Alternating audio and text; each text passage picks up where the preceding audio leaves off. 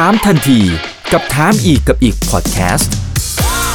ถามแบบรู้ลึกรู้จริง เรื่องเศรษฐกิจและการลงทุนกับผม อีกบรรพฒนาเพิ่มสุขครับ สวัสดีครับ สวัสดีเพื่อนเพื่อนนักลงทุนทุกคนนะครับนี่คือถามทันทีโดยช่องถามอีกกับอีกทุกเรื่องที่นักลงทุนต้องรู้นะครับกับผมอีกบรรพฒนาเพิ่มสุขนะครับวันนี้เรียนเชิญคุณชาตรีมีชัยเจริญยิ่งครับ หัวหน้าการลงทุนฝ่ายตราสารทุน บริษัทหลักทรัพย์จัดการกองทุน Principal จำกัด มาร่วมให้ข้อมูลนะครับแล้วก็ข้อคิดในการลงทุนในตลาดเวียดนามนะครับสวัสดีครับพี่ชาตรีครับสวัสดีครับอีกสวัสดีนักลงทุนทุกท่านครับอ่าสำหรับในช่วงนี้นะครับก็ต้องเปิดนะครับว่า ทางฝั่งของตลาดหุ้นเวียดนามต้องบอกว่าเนื้อหอมมาหลายปีแล้วนะครับ ถ้าเป็นในมุมของภาพรวมๆก่อนนะฮะพี่ชาตรีทำไมตลาดเวียดนามถึงเหมาะมาก ที่มันจะต้องมีอยู่ในพอร์ตโดยเฉพาะในช่วงที่สภาวะตลาดมันโอ้โหมันผันผวนขนาดนี้ครับ ครับก็ผมทำสไลด์นี้มาให้ดูนะครับว่าตลาดเวียดนามเนี่ยมันมันมี character ที่มันมันแตกต่างจากตลาดหุ้น อื่นๆยังไงนะครับ ก็อันนี้มันเป็นการลัน correlation นะครับ ระหว่างตลาดหุ้นเวียดนามกับตลาดอื่นๆนะครับ ไม่ว่าจะเป็น S&P NASDAQ ยุโรปญี่ปุ่นไทย China นะครับ ก็จะเห็นว่าการความสัมพันธ์นะครับ หรือว่า correlation กับตลาดหุ้นเวียดนามกับตลาดหุ้นอื่นๆเนี่ยอยู่ค่อนข้างต่ำนะครับ ก็จะเป็นเป็นกราฟเป็น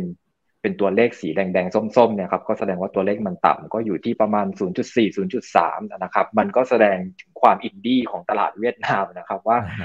เวลาคนอื่นเขาขึ้นเขาลงเนี่ยก็จะไม่ค่อยสนใจคนอื่นเท่าไหร่ เพราะฉะนั้นมันก็เลยเป็นผลอธิบายเหมือนกันว่าทำไมในช่วงตั้งแต่ต้นปีวันนี้เราเจอการเซลล์ออฟของตลาดหุ้นใน develop market อย่างอเมริกาอย่าง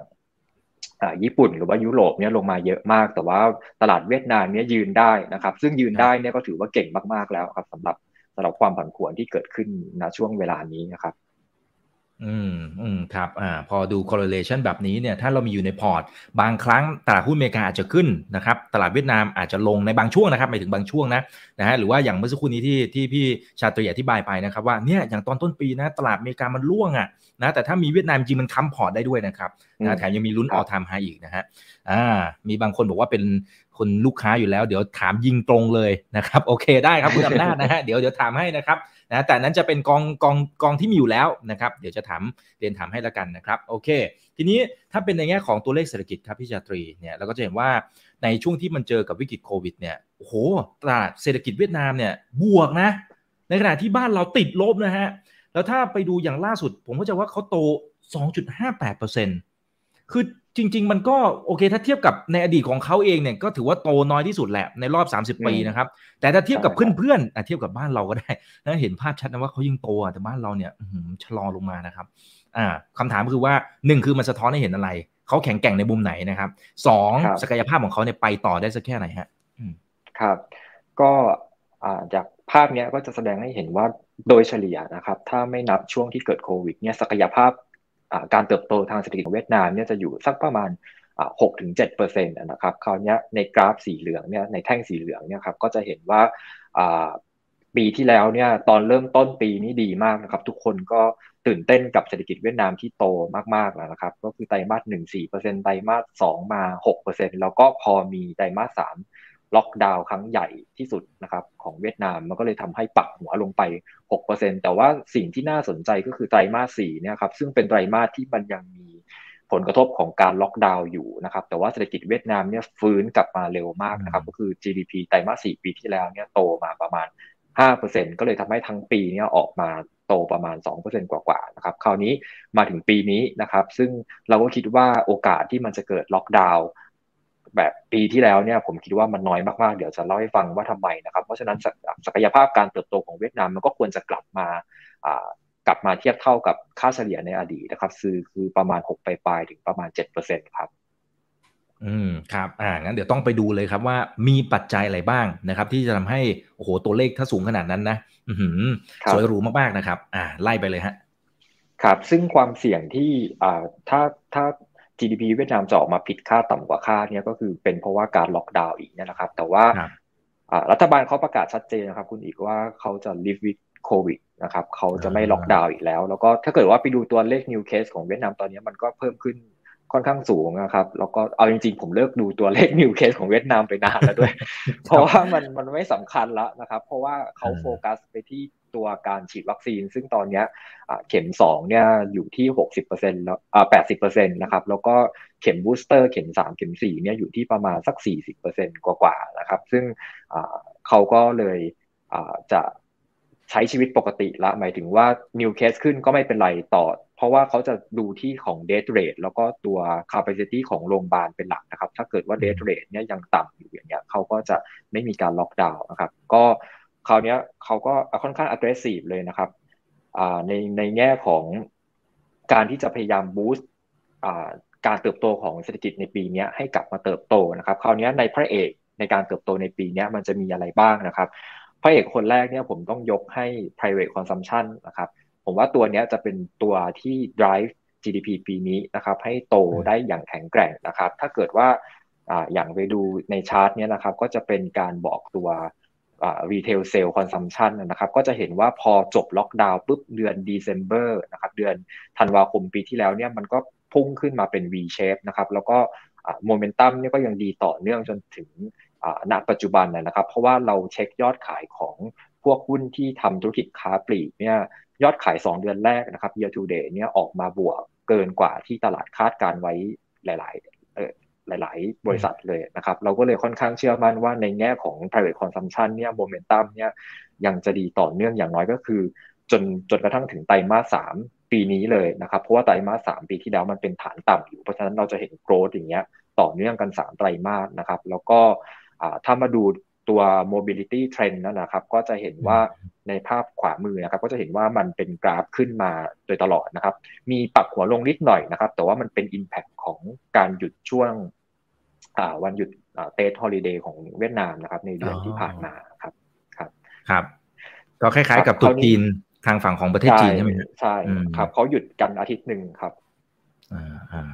ครับคราวนี้อีกส่วนหนึ่งที่ผมคิดว่าตลาดยังไม่ค่อยยังไม่ค่อยให้ค่าเท่าไหร่ แต่ที่จริงถือว่าเป็น development ที่สำคัญกับตลาดเวียดนามมากก็คือการเปิดประเทศนะครับ เพราะว่าวันที่ 15 ที่ผ่านมาเนี่ยเวียดนามเขาเปิดประเทศแบบ fully open นะครับ เพราะฉะนั้นไปเวียดนามตอนนี้ง่ายมากนะครับ แค่มีผล ATK ภายใน 24 ชั่วโมงเนี้ยก็สามารถเข้าประเทศได้ไม่ต้องกักตัวนะครับ ซึ่งและการไม่ต้อง RT-PCR เลยเหรอครับ ไม่ต้องครับมี ATK ก็ได้คือ RT-PCR ก็ได้ แต่ว่ามี ATK ก็พอแล้ว ก็พอแล้วใช่ครับ ซึ่งสัดส่วน การท่องเที่ยวของเวียดนามอ่าของของเวียดนามต่อ GDP เนี่ยคิดเป็นประมาณ6%นะครับในขณะที่ไทยเนี่ยประมาณ 12%ก็คือเป็นครึ่งหนึ่ง ซึ่ง6%เนี่ยก็เป็นตัวเลขที่ไม่ได้น้อยนะครับ ซึ่งผมก็คิดว่าตรงนี้มันเป็นอัพไซด์นะครับ แล้วก็เป็นอีกปัจจัยหนึ่งที่จะสนับสนุนเศรษฐกิจเวียดนามในปีนี้นะครับ ซึ่งถ้าไปดูในส่วนของไฟล์นะครับของเวียดนาม ไม่ว่าจะเป็น domestic flight กับ international flight นะครับในช่วง 1-2 เดือนที่ผ่านมาก็ถือว่าเป็นเทรนด์ขาขึ้นมาโดยตลอดนะครับ เราก็เลยค่อนข้างมีความ รู้สึกเชิงบวกนะครับกับเรื่องของการการท่องเที่ยวของเวียดนามเนี่ยที่มันจะกลับมามีชีวิตชีวา แล้วก็เป็นอีกปัจจัยหนึ่งนะครับ ช่วยที่ทำให้ตัวคอนซัมชันของเวียดนามเนี่ยมันมันสามารถเติบโตไปได้ในปีนี้นะครับคราวนี้อนอกจากเรื่องของตัว private consumption ที่เป็นพระเอกคนที่หนึ่งนะครับพระเอกคนที่สองเนี่ยก็จะเป็นในเรื่องของนโยบายในของรัฐบาลนะครับในการกระตุ้นเศรษฐกิจ เพราะว่าเขาได้ออกแพ็กเกจ มาในการ boost เศรษฐกิจให้กลับมาโตประมาณ 6-7%นะครับเขาก็ใช้งบประมาณประมาณ 4%นะครับของ GDP ซึ่งงบนี้จะถูกใช้ในปีนี้กับปีหน้านะครับ แล้วก็ส่วนมากเนี่ยห้าเกือบครึ่งหนึ่งเลยเนี่ยจะไปลงในส่วนของโครงสร้างพื้นฐานของประเทศนะครับ แล้วก็อีกส่วนหนึ่งเนี่ยจะเป็นการลด VAT นะครับ แล้วก็มีแพ็กเกจในการ support เศรษฐกิจที่ได้รับผลกระทบจากการล็อกดาวน์ในไตรมาสสามปีที่แล้วนะครับ แล้วก็อย่างภาพด้าน ขวามือเนี่ยครับก็จะเห็นว่ากราฟสีส้มเนี่ยครับจะเห็นว่ามันเป็นเทรนด์ขาขึ้นก็คือการเบิกจ่ายงบประมาณของรัฐบาลตั้งแต่สองเดือนที่ผ่านมาเดือนมกราเดือนกุมภาเนี่ยมันมีการเติบโต year on year เมื่อเทียบกับปีที่แล้วนะครับ ก็ผมคิดว่าตรงนี้ก็เป็นอีกจุดหนึ่งที่จะทำให้เศรษฐกิจเวียดนามปีนี้มันมันดีได้นอกจากแค่เรื่องของตัว private consumption แล้วมันก็ยังมีเรื่องการการลงทุนภาคสาธารณูปโภคของรัฐบาลครับ อ่าครับแล้วก็บวกกับเรื่องของการท่องเที่ยวเข้าไปนะครับเศรษฐกิจของเวียดนามก็น่าจะมีโอกาสไปต่อได้นะฮะอย่างผมเองเคยไปเที่ยวที่เวียดนามนะพี่ชาตรี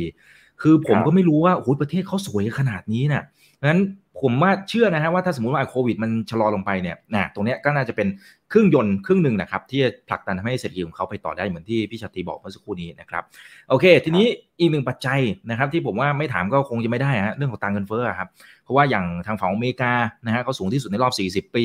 ทางฝั่งยุโรปสูงที่สุดในรอบ 30 ปี บ้านเราสูงที่สุดในรอบ 13 ปีนะครับ คือแต่ละภูมิภาครู้สึกจะเดือดมากเลยเวียดนามเป็นไงฮะครับ เวียดนามเนี่ยอัตราเงินเฟ้อเนี่ยสองเดือนที่ผ่านมาเนี่ยอยู่ประมาณสักสองเปอร์เซ็นตนะครับ เราคิดว่าไตรมาสหนึ่งเนี่ยน่าจะจบที่ประมาณสักก็ประมาณสองเปอร์เซ็นนี่แหละคือความความพิเศษของอัตราก้าเงินเฟ้อ CPI ของเวียดนามเนี่ยก็คือส่วนมาก 30%เนี่ยมันไปอยู่ในส่วนของพวกฟู้ดนะครับ พวกอาหารของกินของใช้นะครับ คือถ้าดูจากกราฟด้านซ้ายมือเนี่ยจะเห็นว่า ตัวอินฟลชันของเวียดนามเนี่ยมันเคยพีคประมาณสักปี 2020 นะครับ ถ้าเกิดตอนนั้นจำได้ก็คือมันเกิดเหตุการณ์ที่ว่าแอฟริกันสวายฟลูนะครับ เกิดโรคระบาดในหมูนะครับ แล้วก็ทำให้ตอนนั้นราคาหมูเวียดนามเนี่ยทำจุดสูงสุดเลยนะครับ ก็ทำให้เงินเฟ้อของเวียดนามเนี่ยพุ่งเลย เพราะว่าเพราะว่าตัวอาหารเนี่ยมันเป็น 30%ของเงินเฟ้อของเวียดนามนะครับ แต่ว่าณปัจจุบันเนี่ยราคาอาหารของเวียดนามส่วนมากเนี่ย อยู่ในระดับทรงตัวนะครับ ถ้าขยับขึ้นก็ขยับขึ้นน้อยมากนะครับในขณะที่ตะก้าที่เป็นในส่วนของที่เกี่ยวข้องกับน้ำมัน เช่นการเดินทางเนี่ย transportation เนี่ยมันคิดเป็นประมาณแค่ประมาณ 9-10%ของอัตราเงินเฟอ้อของเวียดนามครับ เพราะฉะนั้นเราก็เลยคิดว่าเงินเฟอ้อของเวียดนามปีนี้น่าจะขยับขึ้นมาสักประมาณ 3%นะครับ ในขณะที่ตัว SBV หรือว่า State Bank of Vietnam ซึ่งเป็นธนาคารกลางของเวียดนามเนี่ยเขาตั้งเป้าตัวอัตราเงินเฟอ้อของเวียดนามปีนี้อยู่ที่ประมาณ 4%ซึ่งเราคิดว่ากรอบของเขาที่เขาตั้งไว้เนี่ยมันค่อนข้างสูงพอสมควรแล้วนะครับ ก็เลยเราก็เลยคิดว่าในส่วนของเงินเฟอ้อที่มันจะเพิ่มขึ้นสูงสูงไปเกิน 4%แล้วทำให้ทางรัฐบาลกลางเขาต้องรีบเขาเรียกว่าอะไรกลับ คือในตอนนี้เขาทำนโยบายผ่อนคลายทางการเงิน ก็คือคงอัตราดอกเบี้ยในระดับต่ำโอกาสที่เขาจะต้องถูกกดดันให้มาเพิ่มดอกเบี้ยนโยบายเร็วๆเนี่ยผมคิดว่าน่าจะเป็นไปได้น้อยนะครับตราบใดที่เงินเฟอ้อของเวียดนามเนี่ยมันยังไม่ได้เกิน4%ซึ่งโซฟาไตรมาสหนึ่งเราคิดว่าจะอยู่ที่ 2%นิดๆนะครับแล้วก็เป้าหมายทั้งปีจะอยู่ที่ประมาณ 3%นิดๆครับอืมครับแมฟังมาก็มีปัจจัยบวกเยอะนะครับ แต่ทีนี้พอไปดูทางฝั่งของเม็ดเงินต่างชาตินะครับพี่ชาตรี อย่างบ้านเรานะนะฮะที่ที่เราบอกโอ้ปัจจัยนู่นนี่นั่นระยะยาวเราอาจจะดูชะลอลงมาบ้างนะครับ แต่ว่าปีนี้ต้องบอกว่าพี่ฝรั่งเนี่ยเข้าบ้านเราเนี่ยเท่าที่ผมดูตัวเลขตั้งแต่ 1 มกราคมจนถึงวันนี้เนี่ยนะครับ1 3 5 1 7 ล้านบาท แต่เหตุไฉนตลาดเวียดนาม เอ้าทำไมถึงติดลบล่ะครับอ่าวันนี้มันสะท้อนให้เห็นอะไรฮะเออครับ คืออ่าอันนี้ก็เป็นเรื่องที่ที่ประหลาด ผมประหลาดใจผมเหมือนกันนะครับ ไม่ใช่ ไม่ใช่เฉพาะนักลงทุนอื่นคือฝรั่งขายเวียดนามมาตั้งแต่ปี 2020 2020 เนี่ยเข้าใจได้เพราะว่าตอนนั้นเกิดโควิด ทุกคนก็กลัวทุกอย่างในโลกก็ขายแล้วก็ขายหมูกันนะครับ แล้วก็ปี 2021 ก็ขึ้นมาทำนิวไฮนะครับ เราก็เห็นเงินออกนิดหน่อยนะครับ มาถึงปีนี้ก็ยังขายอีกนะครับ แต่ว่าโฟล์ขายเนี่ยเป็นนิดหน่อยนะครับ ไม่ได้เยอะมากค่อนข้างบางๆนะครับ คืออตั้งแต่ ต้นปีมาเนี่ยถือว่าฝรั่งเนี่ยไม่ไม่ค่อยทำอะไรกับตลาดเวียดนามเท่าไหร่ก็คือซื้อขายวอลลุ่มซื้อขายเนี่ยหายไปแบบว่าน่าตกใจเหมือนกันนะครับ ก็ไม่รู้เอาเงินไปไหนกันแต่ถ้าเกิดว่าไปดูตลาดในอาเซียนเนี่ยจะเห็นว่ามันเป็นสีเขียวหมดเลยนะครับ อินโดเนี่ยเงินเข้ามหาศาลไทยก็เงินเข้ามหาศาลนะครับ มันก็จะมันก็เลยจะไปสะท้อนตรงตรงอ่า market performance เหมือนกันที่ตั้งแต่ต้นปีมาตลาดเวียดนามก็ยัง flat flat นะครับ ยังไม่ได้ให้ return เท่าไหร่นะครับ ในขณะที่ตลาดอย่างสิงคโปร์อินโดนีเซียเนี่ยก็ให้ return ค่อนข้างดีนะครับ หรือแม้กระทั่งไทยเนี่ยก็ยังให้ return ที่ดีกว่าตลาดเวียดนามนิดหน่อยนะครับ เพราะฉะนั้นในแง่ของ Market Performance เนี่ยถือว่าเวียดนามเนี่ยยังแลกกาตลาดอื่นๆในอาเซียนนะครับ แล้วก็แลกกาในแง่ของฟันโฟด้วยทั้งทั้งที่ในแง่ของตัวเศรษฐกิจของเขาเนี่ยก็ถือว่ามันอยู่ในขา recover เช่นเดียวกับประประเทศอื่นๆ ในอาเซียนนะครับ ในปีนี้ครับครับอ้าวโอเคครับ ทีนี้พอเห็นภาพแบบนี้แล้วนะครับสำหรับตัว valuation ล่ะเป็นอย่างไร เพราะว่าตลาดของเวียดนามเองเนี่ยก็ต้องบอกนะครับว่าในช่วงที่ผ่านมาเนี่ยบางช่วงก็ดูจะค่อนข้างจะ discount เมื่อเปรียบเทียบกับหลาย ๆ ประเทศ แต่ถ้าเอาณเวลานี้ล่ะเป็นอย่างไรนะครับ โอกาสในการเติบโตในแง่ของตัว EPS ต่าง ๆ เป็นอย่างไรบ้างครับ ครับก็ ณปัจจุบันนะครับก็ยัง discount อยู่นะครับโดยเฉพาะเมื่อเทียบกับ develop market หรือว่าประเทศในอาเซียนด้วยกันเองนะครับแต่ถ้าเกิดว่าไปเทียบกับจีนตอนนี้แน่นอนว่าจีนถูกกว่านะครับแต่ว่าจีนมันก็ถูกกว่าด้วยเหตุผลของมันนะครับเพราะว่ามันก็มีเรื่องความเสี่ยง regulatory risk การล็อกดาวน์สารพัดเข้ามากระแทกนะครับแต่ถ้าเกิดว่าไปดู growth เนี่ยเวียดนามเนี่ยปีนี้เนี่ยเป็นสีเขียวนะครับบรรทัดแรกสีเขียว สว่างสวัยนะครับ ก็แสดงว่าโกลดของเวียดนามปีนี้ถือว่าถือว่าโดดเด่นมากๆนะครับ เมื่อเทียบกับประเทศอื่น ๆ ด้วยกันนะครับ เพราะฉะนั้นเมื่อเทียบทั้งโกลดแล้วก็ valuation เนี่ยณปัจจุบันเวียดนามก็ยังไม่แพงครับ เราก็ยังคิดว่า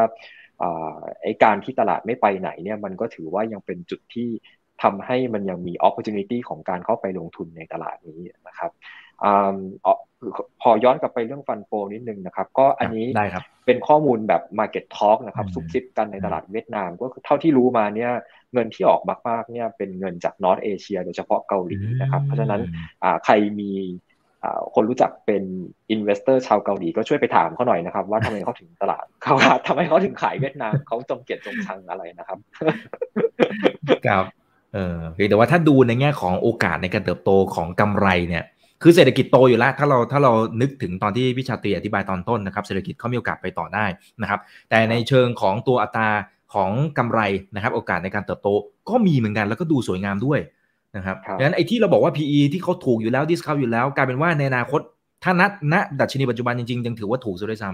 ำครับก็เนี่ยครับ ถ้าเกิดเอา PE ปีนี้นะครับ อยู่ที่ประมาณ 14 เท่า ปีหน้าเหลือแค่ 11 เท่าครับ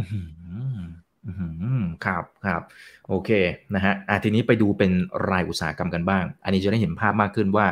อะในภาพรวมเป็นแบบนี้แล้ว แต่ละ sector เขาเป็นยังไง หน้าตากลุ่มไหนที่ดูแล้วเออ น่าจะเป็นพระเอกให้กับทางด้านของตลาดหุ้นเวียดนามได้นะครับครับ ก็ในกำไรปีนี้นะครับ ตัว Bloomberg consensus เนี่ยเขาก็ ทำกำไรเติบโตประมาณเฉลี่ยออกมาประมาณสัก 22%นะครับ คราวนี้ผมก็เลยอยากจะมาแยกให้ดูว่า เอ๊ะ แล้วมันมี sector อะไรที่เป็น sector เด่นๆ ที่มันโตมากกว่า 20%บ้างครับ sector แรกก็คือแบงค์นะครับ แบงค์ปีนี้ก็ปีที่แล้วเป็นพระเอกเลยนะครับ ปีนี้ผมว่าแบงค์อาจจะ growth อาจจะเริ่มชะลอลงมาไม่ได้ไม่ได้ปี๊ดป๊าดเท่าปีที่แล้วนะครับ แต่ว่าก็ถือว่ายังยังโตเกิน 20%อยู่นะครับ คราวนี้ แบงก์เวียดนามปีนี้จะมีภาพที่ที่แปลกประหลาดนิดนึงตรงที่ว่ามันจะคือแบงก์ปีเอาย้อนกลับไปปีที่แล้วก่อนนะครับปีที่แล้วเนี่ยช่วงช่วงสองไตรมาสแรกช่วงครึ่งปีแรกเนี่ยแบงก์ไม่ว่าจะเป็นแบงก์เอกชน หรือว่าแบงก์รัฐวิสาหกิจเนี่ยก็กำไรเนี่ยขาฟื้นตัวมาตลอดทางนะครับจนกระทั่งไตรมาสสามที่มันมีล็อกดาวน์เนี่ยครับตัวแบงก์เอกชนเนี่ยยัง perform ดีหมายถึงว่ากำไรเนี่ยยังโตโดดเด่นอยู่ แต่ว่าแบงก์รัฐวิสาหกิจเนี่ยด้วยความที่ว่าเขาเป็นรัฐวิสาหกิจเขาก็เลยต้องมีแพ็กเกจเข้ามาช่วยลูกหนี้ช่วยรัฐบาลนะครับช่วยประคองเศรษฐกิจครับกำไรเขาก็เลยเติบโตน้อยกว่า ที่เราเคยเคยคาดการณ์ไว้เมื่อตอนต้นปีนะครับ แต่พอมาปีเนี้ยตัวแบงก์รัฐวิสาหกิจเนี่ยจัดกำไรรายงานกำการรายงานการเติบโตของกำไรดีกว่าปีที่แล้วนะครับ เพราะว่าปีนี้พวกแพ็กเกจต่างๆ ที่เขาต้องมาช่วยเหลือลูกหนี้ หรือว่ารัฐบาล ก็จะมาขอความช่วยเหลือจากแบงก์รัฐวิสาหกิจเนี่ยน้อยลงนะครับแพ็กเกจที่เขาต้องช่วยเหลือเนี่ยมันก็จะน้อยลง ก็เลยจะทำให้การเติบโตของเขาเนี่ยมันมาจากฐานทั้งฐานต่ำนะครับแล้วก็เป็นขาของการ recover ขึ้นมานะครับในขณะที่ตัวแบงก์เอกชนเนี่ยก็ยังจะเติบโตดีอยู่นะครับในปีนี้ เพราะฉะนั้นภาพภาพปีนี้มันก็จะเป็นประมาณนี้นะครับก็คือผมจะพยายามแบ่งแบ่งแบงค์เป็น 2 กลุ่มนะครับคือกลุ่มแบงค์เอกชน แล้วก็กลุ่มแบงค์รัฐวิสาหกิจนะครับ ต่อมา sector ต่อมาที่เด่นก็คือค้าปลีกนะครับ retailing ก็อย่างที่ผมพูดไปตอนต้นรายการนะครับ ว่าพระเอกคนแรกที่จะมาช่วย boost เศรษฐกิจเวียดนามปีนี้ก็คือตัวของภาคการอุปโภคบริโภคภายในประเทศนะครับ ซึ่ง retailing ปีนี้ก็จะเติบโตสักประมาณ 23%นะครับแล้วก็อีกอันหนึ่งที่โตแรงมาก ๆ ก็คือ transport ซึ่งก็มาจากพวก สายการบินนะครับธุรกิจที่มันเกี่ยวข้องกับท่องเที่ยวทั้งหลายนะครับปีปีนี้จะเป็นปีแรกที่ธุรกิจที่เกี่ยวข้องกับ Service Sector โดยเฉพาะการท่องเที่ยวเนี่ยมันจะสามารถฉายแววได้นะครับหลังจากที่เขาต้องดำเนินธุรกิจมาอย่างยากลำบากมากว่า 2 ปีนะครับอืมอืมครับอ่าเพราะฉะนั้นอันนี้ก็จะเป็นกลุ่มที่ที่มีโอกาสไปต่อและถ้าสังเกตให้ดีนะครับ ตัว EPS อันนี้หลาย ๆ ปีที่มีการ forecast ไปข้างหน้า อันนี้ก็ถือว่าเป็นโอกาสในการเติบโตที่จะทำให้ค่า PE ถูกลงอีกถูกไหมฮะคือเติบโตมันก็เลยทำให้ค่า PE ยิ่งถูกลงไปอีกอ่าครับโอ้โหนี่เราไม่ได้เห็น PE ถูกขนาดนี้ในบ้านเราเลยนะครับมันนานแล้วด้วยนะนะฮะอ่าทีนี้ถ้าเป็นตัวดัชนี หลายคนผมว่าอยากจะเทียบเคียงแหละครับว่าอ่าถ้าในมุมของพี่ชาตรีเองนะครับให้น้ำหนักว่ามันจะมีโอกาสทำ all time high ไหมรอบผมว่ามีรอบหนึ่งที่เราคุยกันเนี่ยเป็นช่วงที่ทำ all time high แล้วหลังจากนั้นก็จะมีจังหวะที่ที่อาจจะถูกเทคลงมาบ้าง แต่ตอนนี้จอจอแล้วเหมือนกันใกล้ละ รอบนี้ได้ลุ้นไหมฮะอ่าครับพันห้านี่ก็เป็นแนวต้านอันยิ่งใหญ่นะครับ เทสมาเป็นสิบรอบแล้วมั้งครับใช่ครับ ตั้งแต่ต้นปีเนี่ยแบบว่าไม่ไม่ผ่านตรงนี้สักที แต่ว่าถ้าเกิดว่าเราเอาภาพแมกโรแล้วก็เอาภาพตัวกำไรของบริษัทจดทะเบียนมาประกอบกันรวมถึงภาพ valuation เนี่ยผมก็ยังคิดว่ามันยัง คิดว่าพันห้าเนี่ยมันไลลี่ว่ามันจะต้องผ่านนะครับ เพราะว่าทั้งในแง่ของ growth 20%กับ PE ประมาณ 14 เท่าเนี่ยมันผมคิดว่ามันยังไม่ justify มันยัง under value อยู่นะครับคราวนี้ก็มาถึงตัว index target นะครับเราก็ผมก็ให้ base case ไว้ที่ 1650 นะครับ ก็คิดเป็น return จากระดับปัจจุบันนี้ก็ประมาณ 11%นะครับ แล้วก็ผมให้ probability เนี่ยค่อนข้างสูงเลยก็คือ 70%ก็พูดง่ายๆก็คือมั่นใจ ค่อนข้างมั่นใจกับกับ อินเด็กซ์เลเวลนี้ที่ให้นะครับ แล้วก็ valuation ที่ให้หมายถึงว่า valuation ที่ 1650 เนี่ยมันก็คิดเป็น PE ประมาณ 16.8 เท่านะครับ ซึ่งก็ถือว่าไม่ได้ aggressive เลย เพราะว่าโดยเฉลี่ยเวียดนามเนี่ยก็จะเทรดกันอยู่ที่ประมาณนี้นะครับ ในช่วงที่เศรษฐกิจมันยังกำลัง expand อยู่นะครับ ในขณะที่ base case เนี่ยผมให้ 1780 นะครับ อันนี้ก็ขยับ PE ขึ้นไปประมาณ 18 เท่านะครับ ก็ ที่จริงเวียดนามเนี่ยเคยเทรดสูงสุด 20 เท่านะครับในช่วงที่มันบูมบูมนะครับแต่ว่าผมคิดว่าอันนั้นมันเป็น extreme case ไปนิดนึงนะครับผมก็หย่อนลงมาหน่อยนะครับก็เป็น 18 เท่าก็จะได้ upside ประมาณ 20%ครับแต่ว่ามันก็มีความเสี่ยงเหมือนกัน ความเสี่ยงก็คือสมมุติว่าตลาด หุ้นโลกนะครับมันเข้าไปสู่ bear market เลยเนี่ยตลาดเวียดนามมันจะมี downside อยู่เท่าไหร่นะครับ ผมก็คิดให้อยู่ที่ประมาณสัก 1320 หรือว่า 11%นะครับ แล้วก็ PE ก็คือเหลือแค่ 13.5 เท่านะครับ ทั้งหมดทั้งมวลพอเราทำ expected return หรือว่าอัตราผลตอบแทนที่คาดหวังของปีนี้ก็จะตกอยู่ที่ประมาณ 9%นะครับ เมื่อเมื่อเทียบกับ index level ปัจจุบันซึ่งมันยังไม่ผ่านพันห้านะครับ ครับซึ่งอันนี้ต้องย้ำว่าเป็นภาพอินเด็กซ์นะครับนั่นแปลว่าถ้าเราไปดูเป็นรายตัวแล้วเราเลือกลงทุนดีๆนะแล้วก็มีผู้เชี่ยวชาญเขาช่วยเลือกเนี่ยนะครับ แน่นอนว่าผลตอบแทนอาจจะได้มากกว่านี้ แต่ไม่ได้การันตีนะครับ ไม่ได้การันตีแต่ว่าอาจจะได้มากกว่านี้เพราะนี่คือภาพอินเด็กซ์แต่ถ้าหุ้นคุณภาพดีอาจจะได้ผลตอบแทนที่ดีกว่านี้นะครับ ทีนี้พอเราเราดูแล้วปัจจัยบวกมันหลายอย่างครับเราต้องชั่งน้ำหนักนิดนึงต้องทวงทวงนิดนึงนะครับ เพราะว่าไม่งั้นเดี๋ยวโอ้โหนักลงทุนแบบมีแต่ภาพบวกทั้งนั้นเลย ความเสี่ยงเออความเสี่ยงมีอะไรบ้างนะครับที่ นักลงทุนไทยเนี่ยควรจะต้องทำความเข้าใจก่อนก่อนที่เข้าไปลงทุนในตลาดนี้ครับ ครับ ผมว่าความเสี่ยงที่สำคัญมากที่สุดตอนนี้มีสองเรื่องนะครับเรื่องก็คืออเรื่องของเฟดครับที่ดำเนินนโยบายการเงินแบบเข้มงวดครับ แต่ผมว่าอันนี้มันมัน price in อยู่ในตลาดหุ้นไปเยอะมากแล้ว 99.99%มันอยู่ในตลาดไปแล้วเรียบร้อยนะครับ ตอนนี้มันเหลือเรื่องเดียวนะครับ ที่ยังทำให้ทุกอย่างมันดู อึมครึมแล้วก็อื่นๆ ก็คือเรื่องของรัสเซียยูเครนนะครับผมคิดว่าถ้าเกิดว่ามันจบเรื่องนี้ไปได้เนี่ยเซนติเมนต์ของการลงทุนของตลาดเนี่ยมันก็จะดีขึ้น แต่ในทางตรงกันข้ามกัน ถ้าเกิดว่าเหตุการณ์ทุกอย่างมันดูบานปลาย แล้วก็เลื้อรังแบบไม่มีที่สิ้นสุด แล้วก็ทำให้ราคาคอมมูนิตี้ไพรซ์เนี่ยสูงขึ้นสูงขึ้นไปอีก แบบ แบบต่อเนื่องเป็นระยะเวลาเป็นปีเนี่ยผมก็คิดว่ามันก็จะทำให้ในเรื่องของภาพของ global market sentiment เนี่ยมันก็จะแย่ลงเรื่อยๆนะครับอีกเรื่องหนึ่งก็คือเรื่องของ inflation นะครับที่ผมกล่าวไปแล้วนะครับว่าผมเรามองไว้ที่ประมาณ 3%แล้วก็รัฐบาลเขา target ไว้ที่ไม่เกิน 4%นะครับคราวนี้ถ้าเกิดว่าสุดท้ายแล้ว inflation ของเวียดนามเนี่ยมันเกิน 4%ขึ้นไปเนี่ยมันก็จะทำให้ตัวธนาคารกลางเนี่ยเขาอาจจะต้อง รีบขึ้นอัตราดอกเบี้ยเร็วกว่าที่คาดซึ่งมันก็จะทำให้นักลงทุนรายย่อย ซึ่งเป็นผู้เล่นรายหยักรายหลักของเวียดนามเนี่ยครับเขาย้ายเงินออกจาก equity แล้วก็ไปอาจจะเอาไปฝากเงินหรือว่าอะไรอย่างเงี้ยแทนมันก็จะทำให้ภาพเรื่องของสภาพคล่องของตลาดเนี่ยมันลดลงนะครับในตลาดหุ้นนะครับ อีกเรื่องหนึ่งก็คือเรื่องค่าเงินบาทนะครับ ก็ถ้าเกิดว่าบาทแข็งนี้เนี่ยมันก็จะส่งผลต่อ ภาพของ NAV นะครับ แต่ว่าทางนี้ทางนั้นเราก็จะมีการป้องกันความเสี่ยงนะครับในการดูแลนักลงทุนอยู่ครับ อืมครับผมอ่าเห็นทั้งภาพบวกนะครับ ทั้งในระดับเศรษฐกิจนะครับ แล้วก็ในมุมของโอกาสในการลงทุนแล้วก็ valuation นะครับ แล้วก็เห็นความเสี่ยงไปแล้วนะครับ แต่ถ้าถามว่าแล้วแนวทางนะครับ ในการเข้าไปลงทุนก็ดีนะครับ แนวทางในการจัดพอร์ต มันควรจะมีแนวทางแบบไหนนะครับ ที่สามารถตอบโจทย์นะครับ ให้กับนักลงทุนไทยได้ เชิญเลยครับพี่ชาตรีครับก็ด้วยความที่ว่าวันนี้เรามาเรามาพูดถึงกองใหม่ที่เรากำลังจะ IPO นะครับวันที่ 28 ถึง 5 เมษายนเนี่ยครับชื่อว่ากองเวท principal เวียดนาม trigger 7M1 fund นะครับก็ตัว portfolio structure เนี่ยมันจะแตกต่างไปจาก อีก 2 กองที่เรามีพอสมควรนะครับ คือกองนี้โดย target ของเราเนี่ยเราจะลงทุนในตัว passive ETF ประมาณครึ่งหนึ่งนะครับ แล้วก็อีกครึ่งหนึ่งเนี่ยเป็นเรื่องของการเลือกหุ้นรายตัวนะครับ เข้ามาในพอร์ตนะครับ แล้วก็เราก็จะมีความพยายามในการที่จะ manage ในเรื่องของการป้องกันความเสี่ยง โดยใช้ดุลยพินิจของผู้จัดการกองทุนนะครับในการในการช่วยช่วย protect ดาวไซด์หรือว่าความผันผวนที่อาจจะเกิดขึ้นกับค่าเงินบาท เมื่อเทียบกับเงินดอกนะครับ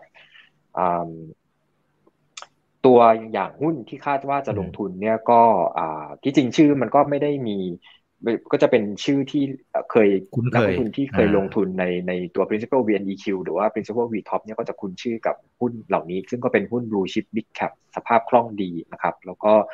พื้นฐานดีไม่ว่าจะเป็นมาซานกรุ๊ปนะครับวิงโฮมหรือว่าหัวฟัดนะครับ ครับคราวนี้มันก็จะมาที่คำถามที่นักลงทุนถามมาเยอะนะครับรวมถึงก่อนเข้ารายการคุณอีกก็ถามผมเหมือนกันนะครับ ว่าว่าเอ็นแล้วแบบว่ามันจะไอ้มันมีกองเยอะเหลือเกินนะครับ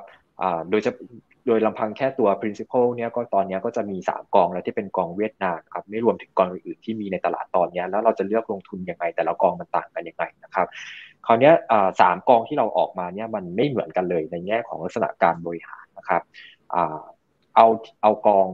เอากองที่คนคุ้นชื่อก่อนกองแรกของเราก็คือ principal VNEQ ครับกองนี้บริหารแบบ relative return หมายความว่าเราจะพยายามบริหารโดยการให้ track ไปกับให้ล้อไปกับตัว benchmark ซึ่งก็คือ VN 30นะครับ โดยที่เราจะพยายามที่จะ enhance return ให้มันได้มากกว่าตัว VN 30นะครับ ในขณะที่ principal V top เนี่ยจะเป็นกองลักษณะ บริหารแบบ total return นะครับก็คือเราจะไม่ได้ไม่ได้ไม่ได้ track ไปตามตัว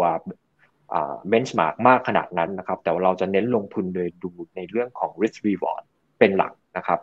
แล้วก็กองใหม่น้องใหม่ที่เราจะออกในในช่วงเนี้ยนะครับ ก็คืออ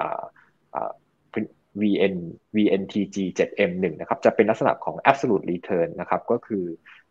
บริหารเพื่อมุ่งหวังให้มุ่งหวังให้ตัวอัตราผลตอบแทนเนี้ยไปถึงเป้าหมายที่เราเซตไว้นะครับ คราวนี้หลักทรัพย์ที่เข้าไปลงทุนเนี่ยอย่างที่ผมพูดไปแล้วว่าตัวทริกเกอร์เนี่ยจะเป็นหุ้นรายตัวครึ่งหนึ่งแล้วก็ ETF ครึ่งหนึ่งนะครับ แต่ว่าอย่าง VNEQ เนี่ยตัวหุ้นรายตัวเนี่ยก็จะเยอะถึงประมาณ 80-95%นะครับ แล้วก็ VTOP ก็เช่นเดียวกันนะครับ ก็จะมี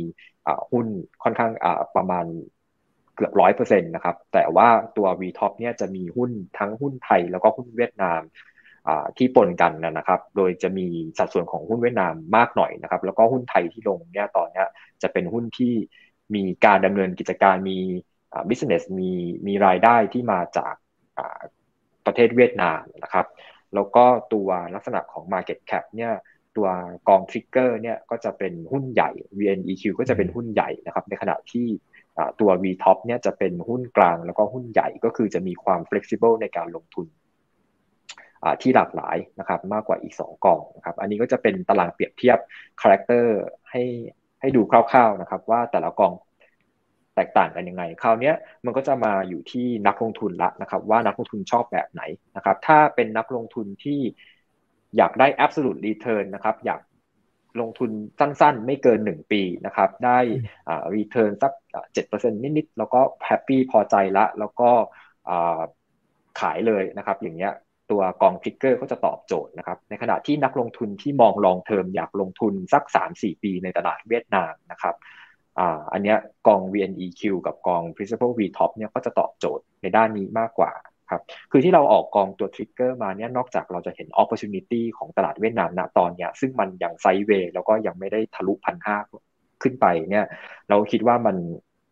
มันมีมันมีเป็นเป็น timing ของการที่จะ launch กองนี้นะครับแล้วก็อีกอย่างหนึ่งก็คือเราเอา pain point ของนักลงทุนเข้ามาทำด้วย เพราะว่าหนึ่งในสิ่งที่ผมเห็นในช่วงสองสองปีที่ผ่านมาเนี้ยก็คือนักลงทุนที่ลงทุนในเวียดนามมักจะถามว่า ตอนนี้ขายได้ยังนะครับแล้วก็ไม่ยอมขายนะครับ ก็ปล่อยให้มันขึ้นขึ้นจนกระทั่งมันลง พอมันลงปุ๊บก็จะขายพอมันลงปุ๊บก็จะขายพอขายธรรมดาธรรมชาติก็จะดีดขายไปได้ประมาณอาทิตย์สองอาทิตย์ตลาดหุ้นดีนะครับมันก็จะมาถามกลับว่าซื้อได้ยังนะครับ เพราะฉะนั้นสำหรับนักลงทุนที่อาจจะมอง ช็อตเทอมหน่อยนะครับแล้วก็ไม่อยากจะจับไปจับจังหวะการลงทุนเองนะครับ เพราะว่าอาจจะคิดว่ามันมันยากเกินไปอย่างเงี้ยกองออกกองตัว principal trigger fund เนี่ยก็จะเป็นตัวหนึ่งที่เข้ามาตอบโจทย์สำหรับนักลงทุนประเภทนี้นครับอืมอืมครับเออก็เรียกได้ว่า แล้วแต่เลยนะครับว่าสไตล์การลงทุนของเราเป็นแบบไหนเราชอบแบบไหนนะครับ มีให้เลือกเยอะเลยนะฮะโอเคนะครับ ทีนี้จะมีตารางนะครับที่อธิบาย ตัวทริกเกอร์เพิ่มเติมนะครับ อันนี้จะได้เคลียร์จะได้เข้าใจนะครับในมุมของนักทุนเองอ่าเจอเลยครับพี่ชาตรีครับครับไอตัวทริกเกอร์เนี่ยเรามีเป้าหมายในการลงทุนนะครับ โดยการพยายามทำให้ตัวมูลค่าของหน่วยลงทุนเนี่ยเท่ากับ 10.75 นะครับ โดยหน่วยลงทุนต้นต้นเนี่ยจะอยู่ที่ 10 บาทนะครับ คราวนี้การการซื้อขายหน่วยคืนอัตโนมัติเนี่ยจะเกิดอยู่สองเหตุการณ์นะครับ เหตุการณ์แรกก็คือเมื่อหน่วยลงทุน มีมูลค่าไม่ต่ำกว่า 10.35 นะครับ ก็คือได้มาครึ่งทางนะครับ เราก็จะทำการล็อกโปรฟิตครึ่งหนึ่งนะครับ แล้วก็ขายคืนผู้ลงทุนนะครับ แล้วก็เหตุการณ์ครั้งที่2เนี่ยก็คือเมื่อหน่วยลงทุนมีมูลค่ามากกว่าหรือเท่ากับ 10.75 นะครับ ก็พอเกิดเหตุการณ์นี้ปุ๊บเราก็จะทำการขายคืนหน่วยลงทุนทั้งหมดให้กับนักลงทุนนะครับ แต่ว่าก็ต้องเรียนว่าอันนี้มันคือเป้าหมาย ในการกำหนดผลตอบแทนจากการลงทุน ไม่ใช่การการันตีนะครับว่าจะได้เท่านี้ คราวนี้ถ้าเกิดว่าผ่านไปแล้ว 7 เดือนนะครับ แล้วมันยังไม่ถึง 10.75 ตามที่เราตามที่เราวางเป้าไว้เนี่ยเราก็จะอนุญาตให้นักลงทุนเนี่ยสามารถขายคืนหน่วยลงทุนให้กับเราได้นะครับ แต่ว่าผมในฐานะผู้จัดการกองทุนก็จะยังพยายามบริหารกองทุนให้มันได้บรรลุเป้าหมายตามที่ต้องการไว้นะครับครับ อืมอืมครับอ่าโอเคนะครับอันนี้เป็นหลักการของตัว trigger อยู่แล้วนะครับโอเคอะเดี๋ยวผมขอสลับมาดูคำถามจากเพื่อนๆนักลงทุนทางบ้านหน่อยนะครับพี่ชาตรีนะครับ จะได้เข้าใจกันเคลียร์ให้หมดนะฮะอืมโอ้คุณวากินพูดน่ารักมาก วันไหนไม่ได้ดูไลฟ์นะครับ ถามอีกกับอิกเนี่ยเหมือนขาดอะไรไป คุณวากินเอาไป 20 บาทนะโอเค คุณอำนาจบอกว่ารอครับอ่ามาละนะฮะ คุณอำนาจบอกว่าในฐานะที่เป็นลูกค้าของ principal VNEQ อยู่แล้วนะครับ ขออนุญาตยิงคำถามเลยนะครับ ตอนนี้กอง VNEQ ยังมี ETF Diamond สักกี่เปอร์เซ็นต์นะครับ และแนวทางในการจัดพอร์ตเป็นอย่างไรอันนี้อันนี้อาจจะเสริมไปนะครับ ครับก็ถ้าอยากรู้สัดส่วนการลงทุนนะครับหุ้น 5 ตัวแรกที่เราลงทุนในกอง Principal VNEQ หรือว่า Principal VTOP ให้ไปดูได้ในตัวเว็บไซต์ของเรานะครับ มันจะมีเราจะมีรายงานทุกเดือนนะครับ ก็ถ้าไปดูก็จะเห็นว่าเราไม่ได้มีตัว ETF Diamond มาพักใหญ่แล้วนะครับ อืมอืมครับผม โอเคนะครับ คุณห้องเรียนบอกว่าแฟนพันธ์แท้หุ้นเวียดนามนะฮะเออคุณท่านนี้นะครับ ถามเหมือนกับอีกสองท่านนะครับ บอกว่าช่วงนี้ทำไมนะครับ ในตลาดมีกองประเภทเวียดนามออกมาพอสมควรนะครับ อันนี้สะท้อนให้เห็นภาพ หรือว่าความน่าสนใจอย่างไรในมุมของนักลงทุนสถาบันนะครับอืมจริงๆก็มีมีพูดไปตั้งแต่ตอนต้นมีตรงไหนอยากจะเสริมไหมครับ อืมครับ ผมคิดว่าการการออกมาช่วงช่วงช่วงสองสามเดือนที่ผ่านมานะครับ เราเห็นการออกกองเวียดนามเข้ามาเยอะนะครับ โดยเฉพาะกับประเทศไทยนะครับ ก็ผมว่ามันมันทำให้เป็นเป็นสิ่ง ที่สะท้อนให้เห็นว่านักลงทุนไทยเนี่ยออพติมิสติกกับตลาดเวียดนามมากๆนะครับ ส่วนหนึ่งอาจจะเป็นเพราะว่าเราเป็นเหมือนบ้านใกล้เรือนเคียงกันนะครับ เราเข้าใจเศรษฐกิจเรารู้เราอย่างอย่างตัวเราเองเราอย่างไปเที่ยวเวียดนาม หรือว่าใครได้คนไทยได้ไปเที่ยวเวียดนามก็จะเห็นว่าเศรษฐกิจมันบูมมากนะครับ แล้วก็แบบเราเห็นบ้านเมืองเขากำลังเติบโต มันเห็นมันเห็นด้วยตาเลยอะว่าว่าทุกอย่างมันกำลังดำเนินรอยตามมาบ้านเราครับ ใช่ เพราะฉะนั้นเราก็ในนักลงทุนไทยก็เลยจะอินกับตลาดเวียดนามมากกว่านักลงทุนในอื่นๆนะครับแล้วก็ผมก็คิดว่ามันเป็น opportunity ที่ดีที่เราจะได้เข้าไปมีฟุตพิ้นในตลาดนี้ในก่อนที่มันจะฮิตนึกออกไหมครับเพราะว่าตลาดเวียดนามตอนนี้ถือว่าเป็นตลาดที่ ถ้าเป็นหนังก็เป็นหนังอินดี้ถ้าเป็นเพลงก็เป็นเพลงอินดี้ก็คือมันมันยังมีน้อยคนนะครับที่ที่จะเข้าไปเข้าไปมีส่วนร่วมในตลาดนี้นะครับ คือถ้าเกิดว่าไปทำเซอร์เวยนะครับ ลองไปถามคนใน อย่างสิงคโปร์หรือว่าในญี่ปุ่นนะครับลองลองไปถามเขาดูเนี้ยเขาก็จะบอกว่าตลาดเวียดนามเนี่ยเป็นตลาดที่น่าสนใจ แต่เขายังไม่อยากลงทุนนะครับถามว่าทำไมเขาถึงไม่อยากเข้ามาลงทุนมากเพราะว่ามันเหนื่อยมันยากนะครับเอาจริงๆผมทำพอร์ตเวียดนามมาเนี่ยก็ก็ painful มากๆเลยเพราะว่ามันจะติดเรื่องของ FOL นะครับเรื่องนี้มันเป็นมันเป็นปัญหาที่มันทำให้เหนื่อยมากในการ manage พอร์ตนะครับแล้วก็ยังมันมีปัญหา มันไม่เชิงปัญหาแต่ว่ามันเป็น เรื่องของ regulation ที่มันยังไม่เข้า standard ของ global นะครับแล้วมันก็เลยทำให้การการซื้อการขายเนี่ยโดยเฉพาะกับนักลงทุนสถาบันเวลาจะไปเปิดพอร์ตที่เวียดนามเนี่ยใช้เวลานานมากนะครับ บางทีใช้เวลาหลาย ๆ เดือนเลยอะมันมันไม่ง่ายเลยนะครับ เพราะฉะนั้นผมก็คิดว่ามันก็เลยทำให้นักลงทุนในในประเทศอื่นที่เขาอาจจะไม่ได้ใกล้ชิดกับตลาดเวียดนามมากเนี่ยเขายังรอก่อนนะครับ อาจจะรอให้ เข้าไปสู่ MSCI Emerging Market แล้วค่อยลงทุนนะครับ หรือว่ารอให้มันมี NVDR แล้วก็ไม่มีเรื่องของ foreign limit แล้วถึงจะเข้ามาลงทุนนะครับ แต่ว่ากับเราเองเนี่ยคนไทยเองเนี่ยเราเราตื่นตัวตอนเนี้ยดีแล้วครับ เพราะว่าเวลาวันที่มันฮิตขึ้นมาเนี่ยเราจะได้ตอนนั้นอะเราจะได้สบายนะครับ หมายถึงว่าคน ในขณะที่คนอื่นซื้อเราก็จะได้ขายขายให้เขาอ่าอ่าใช่ใช่เพราะเราเราซื้อไปก่อนนะฮะเราซื้อตอนที่ตอนที่ยังไม่เข้าที่เข้าทาง แต่พอเข้าที่เข้าทางปั๊บเดี๋ยวคนอื่นจะเข้ามาซื้อนะเราก็หาจังหวะขายเอานะครับ ตอนถึงตรงจุดนั้นนะฮะแต่ว่ามีท่านนี้สงสัยเขาเคยดูไลฟ์รอบนู้นกับพวกเรานะครับที่ที่คุณชาตรีบอกว่ามีโอกาสเหมือนกันนะ ที่เดี๋ยวเขาจะเข้า MSCI นะครับ แล้วก็มีโอกาสที่เขาจะทำ NVDR กรอบระยะเวลาตอนนี้เริ่มเห็นภาพ ชัดเจนแล้วหรือยังนะครับทำไมข่าวดูเงียบๆไปอ่าคุณบีคุณบีครับเงียบมากครับ ผมก็ยังไม่เห็นอะไรแต่มันยังอยู่ในปลายปลายใช่ไหมพี่ชาตรีใช่ยังอยู่ในปลายปลายแล้วมันมันติดอะไรครับทำไมมันเป็นเป็นสตอรี่ที่คุยกันนานแล้วเหมือนกันนะเออมันยากเหรอฮะในในในเชิงกระบวนการอะไรต่างผมก็อยากถามว่าเหมือนกันว่ามันยากทำใน NVDR เนี่ย เออ ก็ผมคิดว่าหลังบ้านเขามีปัญหาหมายถึงว่าตัวระบบของของตลาดหลักทรัพย์ของเวียดนามเนี่ยเขายังต้องต้อง develop อะไรอีกเยอะแล้วใช่ใช่ครับ เอาอย่าอย่าว่าแค่เรื่อง NVDR คือ NVDR เนี่ยก็เป็นอีก step หนึ่งเอาเรื่องที่ง่ายกว่านั้นก่อนก็คือเรื่องของการเทรดโดยที่ไม่ต้องวาง deposit ร้อยร้อยเปอร์เซ็นต์นะครับก็คือทำ net sentiment ได้เนี่ยมันยังทำไม่ได้เลยนะตอนนี้และที่จริง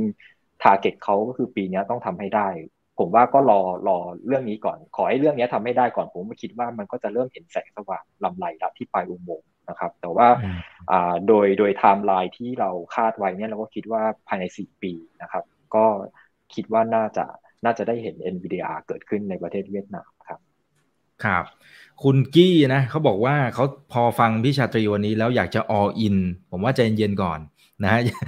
ไปศึกษาข้อมูลเพิ่มเติมก่อนนะครับ แต่แต่ลองลองพลิกดูก็ได้ครับว่าอ่าแล้วแล้วถ้าเป็นคำแนะนำว่าอ่าสมมติบางคนนะผมว่าอ่าเท่าที่ดูจากคอมเมนต์บางคนเขาอาจจะมีอยู่แล้วบางส่วนนะครับ อาจจะกองไหนเราไม่ว่ากันแหละนะครับ มีเวียดนามอยู่แล้วบางส่วนนะครับ บางคนไม่มีเลยเนี่ยบางคนเป็นบอกว่าเป็นมือใหม่นะฮะอยากจะเริ่มลงทุนในเวียดนามนะครับ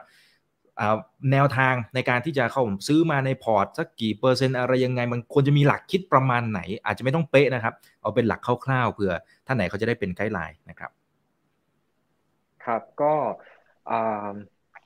กี่เปอร์เซ็นต์เนี้ยตอบยากเหมือนกัน เพราะว่าแต่ละคนก็จะมี risk appetite ที่แตกต่างกันนะครับ เอาเป็นว่าถ้าใช่ถ้าเกิดว่าคนที่รับความเสี่ยงได้มากหน่อยเนี่ย ผมคิดว่า ยี่สิบสามสิบเปอร์เซ็นเนี่ยก็ไม่ได้น่าเกียดนะครับสำหรับตลาดหุ้นนะครับอย่างอย่างตัวตัวผมเองในในในในพอร์ตการลงทุนของผมเนี่ยผมก็จะมีน้ำหนักในใน develop market นะครับเป็นพอชั่นหลัก แต่ว่าเวียดนามเนี่ยผมก็ใส่มาเยอะเหมือนกัน อาจจะเป็นเพราะว่าผมมีไบแอสด้วยแหละ เพราะว่าผมก็เป็นคน ผมผมทำหุ้นเวียดนามมันก็จะมีความอินมากเป็นพิเศษ ผมก็จะใส่ไปสัก 30%แต่สำหรับคนที่อาจจะเพิ่งเริ่มต้นและยังยังกลัวกับ หลาย ๆ อย่างของตลาดเวียดนามไม่ว่าจะกลัวความผันผวนกลัวเรื่องของค่าเงินเนี้ยก็ลองใส่มาก่อนสัก 10% 15%แล้วก็ลองดูว่าตัวเองรับได้ไหมกับกับความเหวี่ยงระดับนี้นะครับ ถ้ารับถ้ารับได้ก็ค่อยหยอดเพิ่มนะครับ ถ้ารับไม่ได้ก็สต็อปแค่นั้นนะครับ เพราะว่าตลาดเวียดนามเนี่ยความมันมีความอินดี้ของมันอยู่อย่างที่ผมเรียนไปตอนต้นว่ามันไม่ค่อยจะ ล้อไปตามกับตลาดหุ้นอื่น ๆ ทั่วโลกนะครับ โดยเฉพาะพวก develop market เนี่ยมันไม่ค่อยมันไม่ค่อยไปตามนั้น และในระหว่างหมายถึงว่าในระหว่างวันหรือว่าในการเหวี่ยงแล้วการเหวี่ยงของตลาดนะครับ ในในช่วงสัปดาห์สองสัปดาห์ มันมันมีความผันผวนเยอะด้วยความที่ว่าผู้เล่นอ่าเก้าสิบเปอร์เซ็นต์ 80 90%นตนะครับ ตอนนี้มันคือ retail investor ซึ่ง retail investor สไตล์ของเขาเนี่ยเขาจะเป็นลักษณะของการ short term trade นะครับ ก็คือจะมองสั้นหน่อย แล้วก็จะ sensitive กับข่าวมากๆนะครับ เพราะฉะนั้นเวลามันมีข่าวอะไรมากระแทกอะไรอย่างเงี้ย ตลาดหุ้นเวียดนามก็จะสามารถปรับตัวลงแรงได้เลยนะครับ ภายในเวลาแบบ1-2 ชั่วโมง ก็สามารถแบบรุ่นหุ้นคือ ceiling กับฟลอร์ของตลาดหุ้นเวียดนามเนี่ยจะอยู่ที่เจ็ดเปอร์เซ็นต์นะครับ คือผมเคยเห็นตลาดหุ้นเวียดนามเนี่ยแบบฟลอร์กันเกือบทั้งกระดานเนี่ยมากับตาแล้วนะครับ เพราะฉะนั้นซึ่งตอนนั้นอะใครที่ถือตลาดเวียดนามอยู่แล้ว ไม่เข้าใจ character ของตลาดเนี่ยก็มือสั่นขาสั่นนะครับ แล้วก็จะถามในทีว่าจะแบบมันจะทำยังไงดีจะขายทิ้งดีไหมอย่างเงี้ยมัน มันก็จะเป็น character แบบเนี้ยครับ ก็ผมก็เลย ตอบยากเหมือนกัน แต่ว่าให้ลองดูก่อนครับ อย่ายังไม่ต้องเยอะก็ได้ ถ้าเกิดว่าเพิ่งเริ่มนะครับ ยังไม่ถ้ายังไม่ชินกับตลาดครับ ครับ เอาไว้ศึกษาเพิ่ม หรือว่าดูตลาดเพิ่มเข้าใจอารมณ์นะเข้าใจความผันผวนเนี่ยก็อาจจะค่อยเพิ่มก็ได้นะครับ คุณอำนาจบอกว่าพอร์ตผมเนี่ยโอ้ principal VNEQ ปาเข้าไปก็ 50%แล้วนะฮะสงสัยกองนี้นะครับก็จะเต็มร้อยแล้วนะครับโอเคกระจายความเสี่ยงนะครับ อ่า มีท่านนี้บอกว่าเอ่อ พี่ชาตรีคะนะฮะเมื่อกี้ดูพอร์ตไม่ทันฮะนะฮะดูพอร์ตน่าจะหมายถึงหุ้นนะครับ ตัวอย่างหุ้นนะที่บอกว่ามีตัวอะไรบ้าง อาจจะดูไม่ทันนะครับงั้นเดี๋ยวขออาจจะไล่ไล่เป็นดูเป็นไฮไลท์ก็ได้ครับพี่ชาตรีไม่ต้องเล่ารายละเอียดทั้งหมดก็ได้ ครับก็มันก็จะเป็นหุ้นที่ผมว่าถ้าใครเคยลงทุนในตัว principal VNDQ กับ VTOP จะคุ้นกับสามชื่อนี้ครับเพราะมันจะติดอยู่ใน top 5 holding ของเราพอสมควร แต่ว่าก็อันนี้มันเป็นแค่ตัวอย่างนะครับ ที่คาดว่าจะลงทุนคาดว่าคราวนี้ต้องไปดูอีกทีตอนที่ตอนตอนจะเริ่มลงทุนนะครับ ว่าตอนนั้นหน้าตาตลาดแล้วก็หุ้นแต่ละบริษัทตรงนี้ราคามันขยับขึ้นลงมากน้อยแค่ไหน คือบางตัวถ้าเกิดว่าอย่างกอง trigger เนี่ยผมจะสนใจเรื่องของ risk reward เป็นหลักเลย คือถ้าเกิดตัวไหนมันปรับตัวขึ้นมาแล้ว แล้วผมคิดว่า upside มันไม่เยอะ ผมก็จะไม่ลงทุนนะครับ ก็ก็ ดูได้เป็นเป็นเป็น guideline นะครับ แต่ว่าไม่ต้องเอาหมายถึงว่าไม่ต้องไป strict กับมันมากว่าสุดท้ายแล้วหน้าพอร์ตจะเป็นแบบนี้เป๊ะๆนะครับ เพราะว่าตลาดหุ้นทุกวันนี้มันเร็วมากนะครับ แล้วมันมันผันหมายถึงว่าตั้งแต่สองสามเดือนที่ผ่านมาตลาดหุ้นเวียดนามเนี่ยเป็นลักษณะของ sideway ใช่ไหมครับ แต่ว่าภาพหนึ่งที่มันเกิดขึ้นก็คือมันเกิด sector rotation อยู่ตลอดเวลานะครับ เดือนมกราเล่นแบงก์เดือนเดือน กุมภาไปเล่นหุ้น commerce หุ้น retail นะครับแล้วก็หุ้นสายการบินนะครับ แล้วก็เนี่ยเดือนนี้ก็หมุนไปเล่นตัวอื่นนะครับ เพราะฉะนั้นมันมันมีในเรื่องของการหมุนหุ้นอย่างเงี้ย ไปไปแต่ละธีมแต่ละ sector เนี่ยเป็นรายเดือนเลย เพราะฉะนั้นในเรื่องของการลงทุนเราก็ต้องพยายามปรับตัวให้เข้ากับสถานการณ์ตลาดณจังหวะนั้นๆด้วยครับ ซึ่งซึ่งเดี๋ยวต้องไปดูอีกทีหนึ่งนะครับ ตอนที่ปิด IPO แล้วครับ อืมครับคุณเอสนะครับเขาบอกว่ากลุ่มแบงค์นะครับที่ที่พี่ชาตรีบอกว่าจริงๆกองนี้ก็ก็สนใจที่จะลงอยู่เหมือนกันนะฮะเอ่อแบงค์เขากับแบงค์ประเทศอื่นๆนะฮะต่างกันอย่างไร character เหมือนหรือต่างกันอย่างไร อาจจะแค่คร่าวๆให้เห็นภาพก็ได้นะครับพี่ชาตรีครับคือแบงค์เวียดนามเนี่ยคร่าวๆนี่ยากมากเลยมันเป็นอ่าครับงั้นลงละเอียดก็ได้ครับ มีเวลาห้าชั่วโมงครับพี่ เอาเป็นว่าสมัยตามประวัติศาสตร์คือแบงก์เวียดนามเนี่ยมันเคยผ่านที่จุดที่บอบช้ำมาก่อนหน้านี้แล้ว เพราะว่าสมัยก่อนเนี่ยแบงก์เวียดนามนี่มีเยอะมากนะครับทุกวันนี้ก็ยังเยอะอยู่นะครับพอมันเยอะมากๆเนี่ยมันก็เกิดการ consolidate นะครับแบงก์แบงก์ใหญ่ก็ไปควบรวมแบงก์เล็กที่ balance sheet ไม่ดีนั่นนี่นะครับแล้วก็สมัยก่อนเนี่ย NPL ของแบงก์เวียดนามเนี่ยก็เยอะนะครับ แล้วก็มันก็เลยต้องมีการค่อยๆที่จะเพิ่ม เงินสำรองเนี่ยค่อยๆ ramp up ขึ้นมาครับ แล้วก็มันแบงก์เวียดนามมันผ่านจุดที่บอกช้ำจุดนั้นมาแล้ว จุดณปัจจุบันนี้หลายๆหลาย ๆ แบงก์เนี่ยมีเงินกองทุนสำรองเนี่ยค่อนข้างอยู่ในระดับที่สูงนะครับ แล้วก็มันก็เลยเป็นขาของการที่จะเติบโตอยู่ณตอนนี้คือแบงก์เนี่ยมันเป็น proxy เป็นเป็นภาพสะท้อนภาพแมกโรของของประเทศนั้นๆอยู่แล้วใช่ไหมครับ เศรษฐกิจโตแบงก์ก็มักจะโตตามนะครับเพราะฉะนั้นสิ่งที่ทำให้แบงก์เวียดนามน่าสนใจก็คือหนึ่งก็คือ loan growth นะครับก็คือการปล่อยสินเชื่อที่มีการเติบโตนะครับอย่างปีนี้ทางธนาคารกลางหรือว่า SBV เนี่ยเขาก็กำหนดโควตาให้กับตัวแบงก์เนี่ยมีสามารถปล่อย credit growth ทั้งระบบได้ที่ประมาณ 15%นะครับอันนี้ก็จะเป็น driver ส่วนหนึ่ง แล้วก็อีก driver อีกส่วนหนึ่งเนี่ย ซึ่งผมคิดว่ามันเป็นจุดที่น่านาสนใจแล้วก็สำคัญมากๆก็คือเรื่องของอพวกของรายได้ที่ไม่ได้มาจากดอกเบี้ยนะครับ พวกค่าฟรีต่างๆนะครับ เพราะว่าเวียดนามเนี่ยเขาเพิ่งมีการขายประกันได้เมื่อไม่กี่ปีที่ผ่านมาเอง แล้วตอนนี้การคือเวียดคนเวียดนามเนี่ยยังมีประกันน้อยมากนะครับ เพราะฉะนั้นตอนนี้ธุรกิจประกันภัยของเวียดนามเนี่ยประกันประกันชีวิตประกันภัยเนี่ยกำลังเติบโตอยู่ ครับ แล้วก็แบงค์เนี่ยก็ได้พวกค่าฟรีจากการขายแบงค์แคชวันพวกเนี้ยเติบโตสูงมากนะครับ แล้วก็แต่ละแต่ละแบงก์ก็จะไปพาร์ทเนอร์กันกับ m a n u Life partner กับ JWD นะครับ พวกเนี้ยมันก็จะเป็นหนึ่งใน driver ในการที่จะทำให้กำไรของแบงก์เนี่ยมันเติบโตได้นอกเหนือจากรายได้ที่มาจากการปล่อยกู้ แล้วก็ดอกเบี้ยทั่วไปครับเพราะฉะนั้นมันก็จะมี driver หลายอย่าง แล้วก็อีก driver อีกอย่างหนึ่งก็คือเรื่องของการ transform ตัวเองไปสู่ digital bank นะครับ อันนี้ก็เป็นอีกจุดหนึ่งเหมือนกัน เพราะว่าแบงค์เวียดนามเนี่ยก็หลาย ๆ แบงค์เนี่ยก็ถือว่าตื่นหมายถึงว่า transform ตัวเองได้เร็วมากคือผมก็ไม่คิดเหมือนกันว่าเขาจะ สองปีที่แล้วเนี่ยเขาก็ยังเหมือนเป็น traditional bank อยู่เลย แต่ว่ามามาถึงปีนี้หลายแบงก์ก็คือ พอมันเกิดโควิดด้วยแหละครับ มันเลยทำให้หลายแบงก์เนี่ยเขาเขาพลิกตัวเองออกมาได้ค่อนข้างเร็วนะครับในการเป็นเป็น digital banking ซึ่งมันมันยังมี product product อีกหลายอย่างที่สามารถ launch ออกมาได้นะครับด้วยแพลตฟอร์มใหม่ของแต่ละแบงก์ครับ อืมครับ โอเค ขอบคุณนะครับ คุณพักวัฒนะครับ งบการเงินของหุ้นเวียดนามเนี่ยต่างจากบ้านเรามากน้อยแค่ไหน มันดูยากกว่าไหมภาษาของเขาเป็นอย่างไร เป็นภาษาอังกฤษหรือไม่นะครับ ก็ถ้าเกิดเป็นหุ้น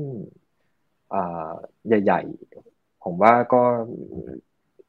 ก็ไม่ได้ดูยากกว่าบ้านเราครับแล้วก็มีภาษาอังกฤษนะครับ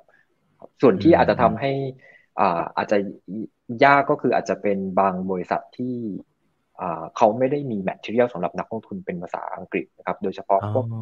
ขนาดกลางขนาดเล็กอะไรพวกนี้คืออย่างบ้านเราก็จะมีเหมือนแบบ opportunity day และแต่ละบริษัทเขาก็จะมีการอัปโหลด presentation ในเว็บไซต์ให้นักลงทุนไปดาวน์โหลดได้ใช่ไหมครับ ถ้าเกิดว่าเป็นหุ้นบูชิปขนาดใหญ่เนี่ยพวกนี้มีหมดนะครับ แต่ถ้าเกิดว่าเป็นหุ้นกลางเล็กอย่างเงี้ย บางบริษัทเขาก็อาจจะยังไม่มี ก็จะอาจจะทำให้การการวิเคราะห์ในหุ้นกลุ่มขนาดเล็กขนาดกลางเนี่ยมีความยากกว่าหุ้นขนาดใหญ่ครับ อืมครับ โอเคนะครับสองท่านครับ ถามเข้ามาบอกว่าสงครามรัสเซียยูเครน กระทบกับเวียดนามในมุมไหนบ้างนะครับ ครับก็ถ้าเกิด direct เลยก็ในแง่ของราคาราคา commodity ราคาสินค้าโภคภัณฑ์นะครับ คือเวียดนามก็เป็นประเทศที่ต้องนำเข้าน้ำมันนะครับนำเข้าเหล็กนะครับ พวกเนี้ยเข้ามา consume ในประเทศนะครับ ก็จะทำให้ผมว่ามันก็ทำให้เงินเฟ้อเนี่ยมันมันมันมี โอกาสที่จะปรับตัวสูงขึ้นแต่ในแง่ของการเป็น partner การค้ากันกับรัสเซียอย่างเงี้ย เวียดนามส่งออกไปรัสเซียค่อนข้างน้อยคือ destination หลักตอนนี้ของเวียดนามคือ คืออ่าอเมริกากับจีนนะครับ อันนี้คือเป็นสองประเทศหลัก แล้วก็อาเซียนเป็นสามกลุ่มประเทศหลักที่เวียดนามส่งส่งออกหลักครับ คือ ทุกตัวรัสเซียเนี่ยยังไม่ได้ไม่ได้มี Impact มากเท่าไหร่ในแง่ของการค้าขายนะครับ แต่ว่าจะไปอาจจะไป Impact ในแง่ของราคา commodity price นะครับที่มันเพิ่มสูงขึ้นและอาจจะทำให้ต้นทุนหลาย ๆ อย่างของของเวียดนามผู้ประกอบการในเวียดนามเนี่ยต้องปรับตัวสูงขึ้นอืมอืมครับ โอเคนะครับ ขอบคุณนะครับเอ่อมีบางท่านบอกว่ามีเอ่อสนใจขอคำแนะนำแต่นี่เป็นหุ้นรายตัวผมไม่มั่นใจว่า ว่าพี่ชาตรีจะสะดวกตอบหรือเปล่านะครับ ACV ไม่ครับอ๋อไม่นะ ไม่ได้นะครับ โอเคนะครับอ่าเดี๋ยวผิดกฎเกณฑ์อะไรต่างๆไม่ได้นะครับ เดี๋ยว front run ครับไม่ front run ผมอ่าเราเอาเราทำตามกฎเกณฑ์นะครับผม โอเคนะฮะเออแล้วเฟดเขาดึง QE ออก เวียดนามเจอผลกระทบไหมคะ อืม อืม ก็ในแง่ของ มามาดูที่คือปกติแล้วเวลาเฟดดึง QE ออกคนก็จะเริ่มตีความแล้วว่าเอ้แล้วแบบประเทศอื่นๆ จะต้องมีการทำตามหรือเปล่าครับเพราะมันก็จะถูกเพรสเชอร์เพราะว่ามีประเทศหนึ่งขึ้นแล้ว ถ้าเกิดว่าประเทศอื่นไม่ขึ้นตามอย่างเงี้ยมันก็จะเกิดแกะเกิดขึ้น แต่พอมาย้อนกลับมาที่เวียดนามเนี่ยอย่างที่ผมเรียนไปว่าโอกาสที่รัฐบาลเวียดนามเขาจะรีบขึ้นดอกเบี้ยเนี่ยมันยังเป็นไปได้ค่อนข้างต่ำ นะครับเพราะว่าหนึ่งก็คือเขายังอยากให้เศรษฐกิจเขาฟื้นเขาเพิ่งบอบช้ำมาเมื่อปลายปีที่แล้วเองนะครับ ปีนี้เขาขอฟื้นนะครับ เพราะฉะนั้นเขาก็ต้องพยายามเมนเทนดอกเบี้ยในระดับต่ำเพื่อให้เศรษฐกิจมันฟื้นก่อนนะครับ แล้วก็เดี๋ยวปลายปีเนี้ยอาจจะค่อยมาว่ากันนะครับ แล้วก็ในแง่ของเงินเฟ้อด้วยอย่างอเมริกาเขาต้องรีบขึ้น เพราะว่าเงินเฟอ้อเขามาแบบมาแรงแซงโค้งแหกโค้งไปแล้วนะครับ แต่ของเวียดนามเนี่ยเงินเฟอ้อยังอยู่สองเปอร์เซ็นต์นะครับ สองเปอร์เซ็นสามเปอร์เซ็นเนี่ยผมคิดว่ามันยังอยู่ในจุดที่ต่ำแล้วมันก็ยังต่ำกว่าที่ทางการเขากำหนดเป็นเงินเฟอ้อนโยบายไว้ด้วยนะครับ ก็ผมก็คิดว่ามันเรื่องของเฟดเนี่ยมันอาจจะไม่ได้กระทบกับเรื่องของการลงทุนเวียดนามตรงๆเท่าไหร่นะครับ ยกเว้นในเรื่องของ sentiment มากกว่าครับ global market sentiment นะครับ อันนี้อาจจะมี indirect impact ครับ อืมครับ คุณรถนำพบนะฮะบอกว่าเวียดนามตอนนี้เยอะสุดในพอร์ตเลยนะครับ เก็บมาเยอะสุดในพอร์ตแล้วนะครับ โอเคนะฮะเป็นยังไงบ้างกำไรอยู่หรือเปล่า คุณรณภพลองพิมพ์มาคอมเมนต์บอกมาหน่อยนะครับ จะได้เชียร์นะฮะเป็นกำลังใจให้นะฮะโอเคเอ่อมีท่านนึงบอกว่าเพิ่งไปเที่ยวมานะฮะเห็นญี่ปุ่นเขาเจาะภูเขาเป็นลูกๆ เพื่อทำถนนให้เวียดนามนะครับ มันกำลังเกิดการเปลี่ยนแปลงอะไรนะคนญี่ปุ่น จะเข้าไปลงทุนเพิ่มเติมมากน้อยแค่ไหนนักลงทุนจะเกิดการย้ายฐานรอบใหญ่อีกหรือไม่นะฮะน่าจะหมายถึงย้ายฐานจากบ้านเราหรือเปล่าไม่แน่ใจนะครับอืมครับ ก็ประเทศที่ลงทุนในเวียดนามเยอะๆนะครับ ตอนนี้ก็จะมีญี่ปุ่นเป็นหนึ่งในนั้นนะครับ สิงคโปร์ก็เยอะนะครับเกาหลีใต้เกาหลีใช่ใช่เกาหลีใต้นะครับ ส่วนญี่ปุ่นเนี่ยเขาจะอนอกจากบริษัทต่างๆ ที่เข้าไปแล้วเขาก็จะ เข้าไปช่วยเรื่องอินฟราสตรักเจอร์กับเวียดนามเยอะมากไฮเวย์เป็นหนึ่งในนั้นนะครับแล้วก็ระบบอย่างระบบรถไฟฟ้านะครับที่กำลังพัฒนาอยู่ตอนเนี้ยก็เป็นญี่ปุ่นช่วยสร้างครับ อืมอืมครับเอ่อคุณฮงนะฮะบอกว่าเอ่อถ้าเปรียบเทียบประเทศไทยนะครับ ตอนนี้เวียดนามเขาถือว่ายังช้ากว่าเราสักกี่ปี คนคนชอบเปรียบเทียบไงพี่ชาติบอกว่าถ้าซื้อเวียดนามตอนนี้มันเหมือนกับซื้อเมืองไทยเมื่อกี่ปีที่แล้วอะไรต่างๆ ในมุมของพี่ชาตรีมองอยังไงครับ ครับ ก็อืมกี่ปีเนี่ยผมให้คำตอบพูดได้จริงพูดยากเพราะว่าอย่างนี้ครับคุณโลกทุกวันนี้มันหมุนมันมันมันเร็วมาก คือนาฬิกาแต่ก่อนมันอาจจะเดินด้วย step ประมาณหนึ่งแต่ว่าทุกวันนี้มันมันเร็วขึ้นนะครับ เวียดนามก็เหมือนกันเวียดนามตอนนี้กำลังติด speed turbo หลาย ๆ อย่างที่เราไม่เคยคิดว่าเราจะได้เห็นเวียดนามพัฒนา develop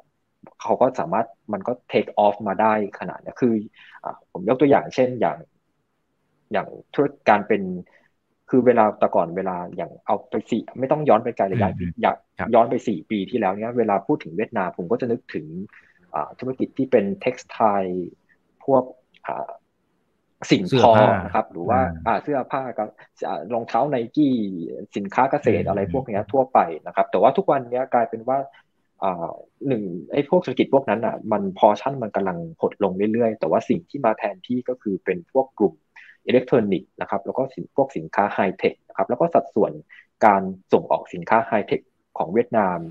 เนี่ยมันมันมันเป็นกราฟที่แบบว่ามันมันชันขึ้นตลอดเลยนะครับตรงนี้มันผมว่ามันเป็นตัวเร่งทำให้การพัฒนาของประเทศเนี้ยมันมันเกิดขึ้นเร็วกว่าที่ speed หมายถึงว่ามันเร็วกว่าคนที่คนคิดนะครับ แล้วก็มัน pace ของมันเนี่ยมันกำลังเร่งตัวขึ้นเร็วนะครับมันก็เลยทำให้อ่าสมมติว่าปีนี้ผมผมอาจจะพูดว่าอ่าถ้าให้เปรียบเทียบอาจจะห้าปี แต่ว่า in reality แล้วพอเวลามันผ่านไปอะไอ้แกลบตรงเนี้ย มันจะแคบลงเรื่อยๆนะฮะไม่ไม่ไม่รู้ว่าเข้าใจเพราะมันหมุนมันหมุนไวขึ้นอะนะอาจจะโลกอินเทอร์เน็ตโลกการลงทุนอะไรต่างๆใช่ครับนะฮะครับ อืมเพราะฉะนั้นเทียบตรงๆกันไม่ได้นะครับ อืมโอเค แต่อย่างน้อยตอนนี้เราเห็นศักยภาพในการเติบโตของเขาค่อนข้างจะดีนะครับ คุณพีรวิทย์บอกว่าตอนนี้เวียดนามกำลังก่อสร้างรถไฟเชื่อมกับลาว เพื่อเชื่อมกับรถไฟของจีนนะเพื่อเป็นการส่งออกสินค้าตรงนี้น่าจะเป็นอีกหนึ่งจุดเปลี่ยนที่สำคัญหรือไม่นะครับ ใช่ครับ ถูกต้องครับ อืมอืมครับผมนะฮะคุณรณภพบอกว่าเขียวมาตลอดครับแข็งมากนะฮะเป็นตลาดเป็นพอร์ตที่เขียวมากๆสำหรับพอร์ตเวียดนามนะครับอ่าถ้าถือยาวๆมาตลอดเนี่ยก็ก็ไม่น่าพลาดนะครับ โอเค ขอดูหน่อยนะครับเป็นอย่างไรนะฮะอ่าเอาละฮะมีท่านนี้บอกว่า เอแล้วถ้าถ้าทางฝั่งของนักลงทุนสถาบัน อันนี้ผมว่าน่าจะเป็นคำถามจากก่อนหน้านี้ที่ที่พี่ชาติอธิบายว่า โดยภาพรวมเนี่ยตลาดเวียดนามนักลงทุนรายย่อย เป็นตลาดเป็นคนที่ที่ลงทุนเยอะนะครับอ่าเก้าสิบเปอร์เซ็นใช่ไหมฮะถ้าเมื่อกี้จำไม่ผิดนะครับท่านนี้เขาเลยบอกว่ามันมีโอกาสที่จะเริ่มเกิดเหมือนภาพเหมือนในบ้านเราไหมที่นักลงทุนสถาบันเนี่ย เริ่มเริ่มมีบทบาทมากขึ้น นักทุนต่างชาติเริ่มมีบทบาทมากขึ้นนะนักทุนรายย่อยบทบาทน้อยลง มันจะเกิดภาพนี้เมื่อไหร่แหมคำถามนี้ก็ยากเหลือเกิน อืมภาพนี้สั้นๆ คงยังไม่เกิดนะครับ แต่ว่าเอาสักสี่ห้าปีข้างหน้าแล้วกัน ผมว่ามันจะเกิดนะครับ โดยเฉพาะเมื่อตลาดเวียดนามเข้าไปสู่ MSCI Emerging Market จริง ๆ จัง ๆ ผมว่าอย่างเงี้ยจะเห็นเงิน เม็ดลงเงินเม็ดเงินมหาศาลจากนักลงทุนต่างชาติที่ flood เข้าประเทศเวียดนามแล้วมันก็จะทำให้สัดส่วนนักลงทุนเนี่ยมันเริ่ม balance กันมากขึ้นนะครับอันนี้หมายถึงนักลงทุนต่างชาตินะครับ ในขณะที่ขาของนักลงทุนสถาบันในประเทศเนี่ยผมก็คิดว่ามันมียังมี growth opportunity อีกเยอะ เพราะว่าเวียดนามทุกวันนี้เขายังไม่ได้มีการ คืออย่างบ้านเรามันยังมีเรื่องของ LTF มีเรื่องของ provident fund นะครับ มีอะไรพวกนี้ เข้ามาแล้วก็มีพวกประกันภัยที่เข้ามา support ในเรื่องของการเป็น local investor ใช่ไหมครับ local institute นั่นแหละครับ แต่ว่าเวียดนามเนี่ยอันเนี้ยวกเนี้ยเขายังเพิ่งเริ่มมาได้แค่ไม่กี่ปีเองนะครับ เพราะฉะนั้นโกลด์รันเวย์ของตรงนี้มันยังมีอีกเยอะนะครับ แล้ววันที่เวียดนามเขามีบังคับใช้ provident fund หรือว่ามี LTF หรือว่าประกันของเวียดนามเนี่ยแบบ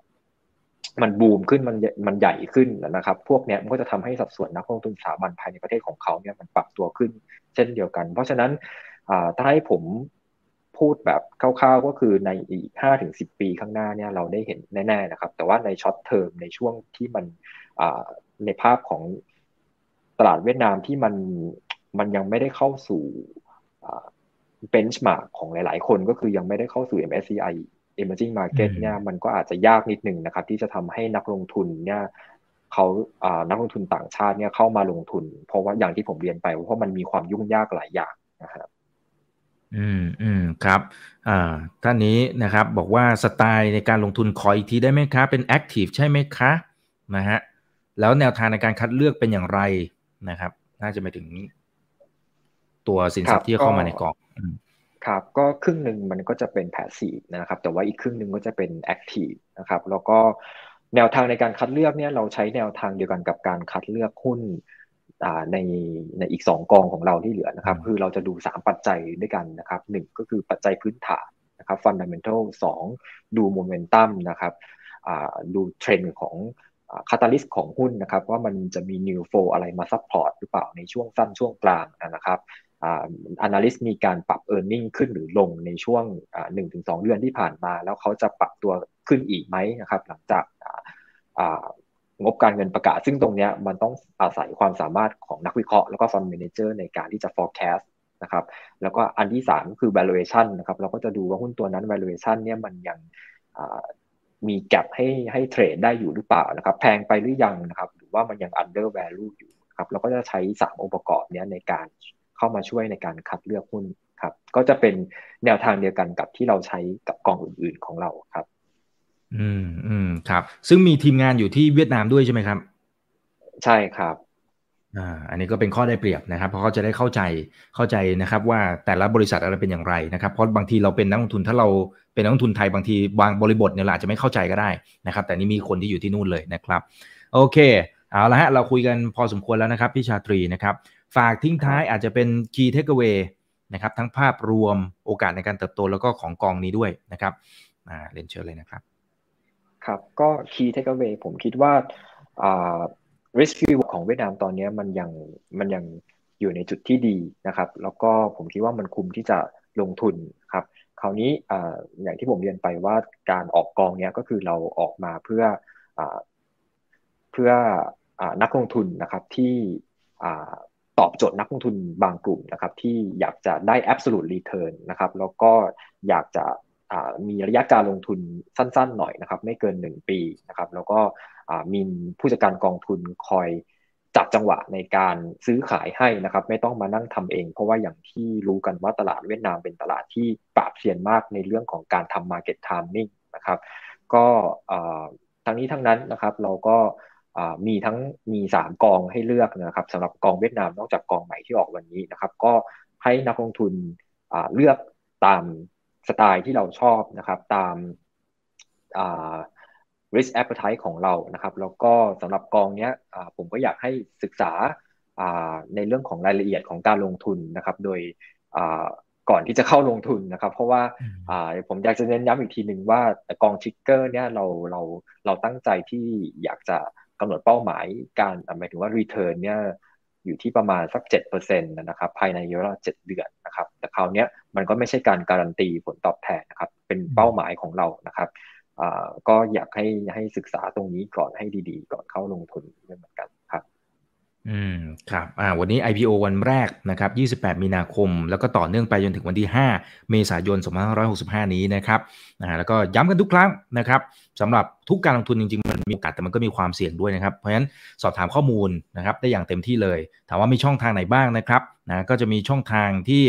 คนไหนที่สนใจนะครับกองทุนเปิด Principal เวียดนาม Trigger 7M1 นะครับก็เข้าไปดูที่หนังสือชี้ชวนได้นะครับ ขอรับนะครับได้ที่บลจ Principal หรือว่าจะโทรไปก็ได้นะฮะ 026869595 ย้ำอีกทีนะครับ 026869595 ไปที่เว็บไซต์ก็ได้ครับ www.principal.th แล้วก็มีโมบายแอปพลิเคชันแล้วนะครับ Principal TH ก็ไปดาวน์โหลดกันได้นะฮะหรือว่าจะติดต่อที่ธนาคาร CMB ไทยทุกสาขาทั่วประเทศก็ได้เช่นเดียวกัน รวมไปถึงตัวแทนสนับสนุนการขายด้วยนั่นเองนะครับ ต้องย้ำนะฮะสอบถามข้อมูลนะฮะทั้งมุมบวกแล้วก็ปัจจัยเสี่ยงต่างๆนะครับชั่งน้ำหนักให้ดีเพราะเรามี 3 กองนะครับจะได้รู้ว่าเราเหมาะกับกองไหน หรือเราอาจจะซื้อทั้ง 3 กองนะฮะแต่จะสัดส่วนจัดในเรื่องของสัดส่วนของพอร์ตของเราอย่างไรนะครับ ก็สามารถสอบถามได้นะครับ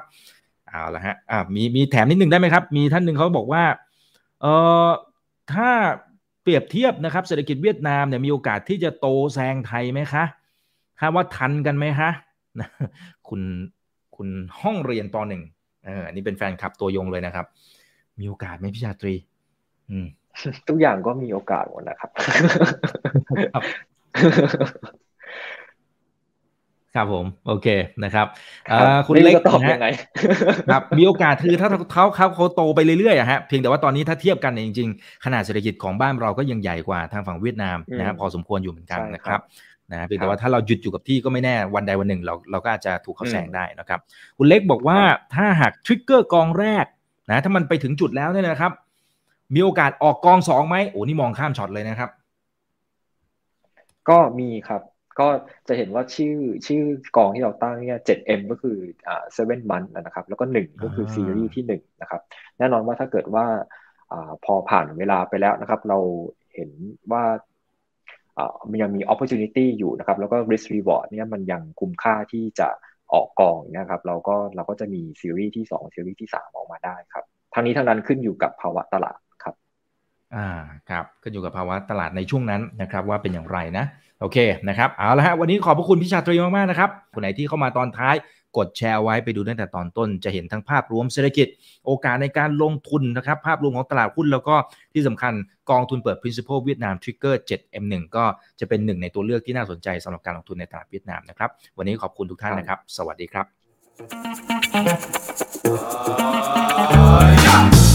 ถ้าชื่นชอบคอนเทนต์แบบนี้อย่าลืมกดติดตามช่องทางอื่นๆด้วยนะครับ ไม่ว่าจะเป็น Facebook, YouTube, Line Official, Instagram และ Twitter จะได้ไม่พลาดการวิเคราะห์และมุมมองเศรษฐกิจ และการลงทุนดีๆ แบบนี้ครับ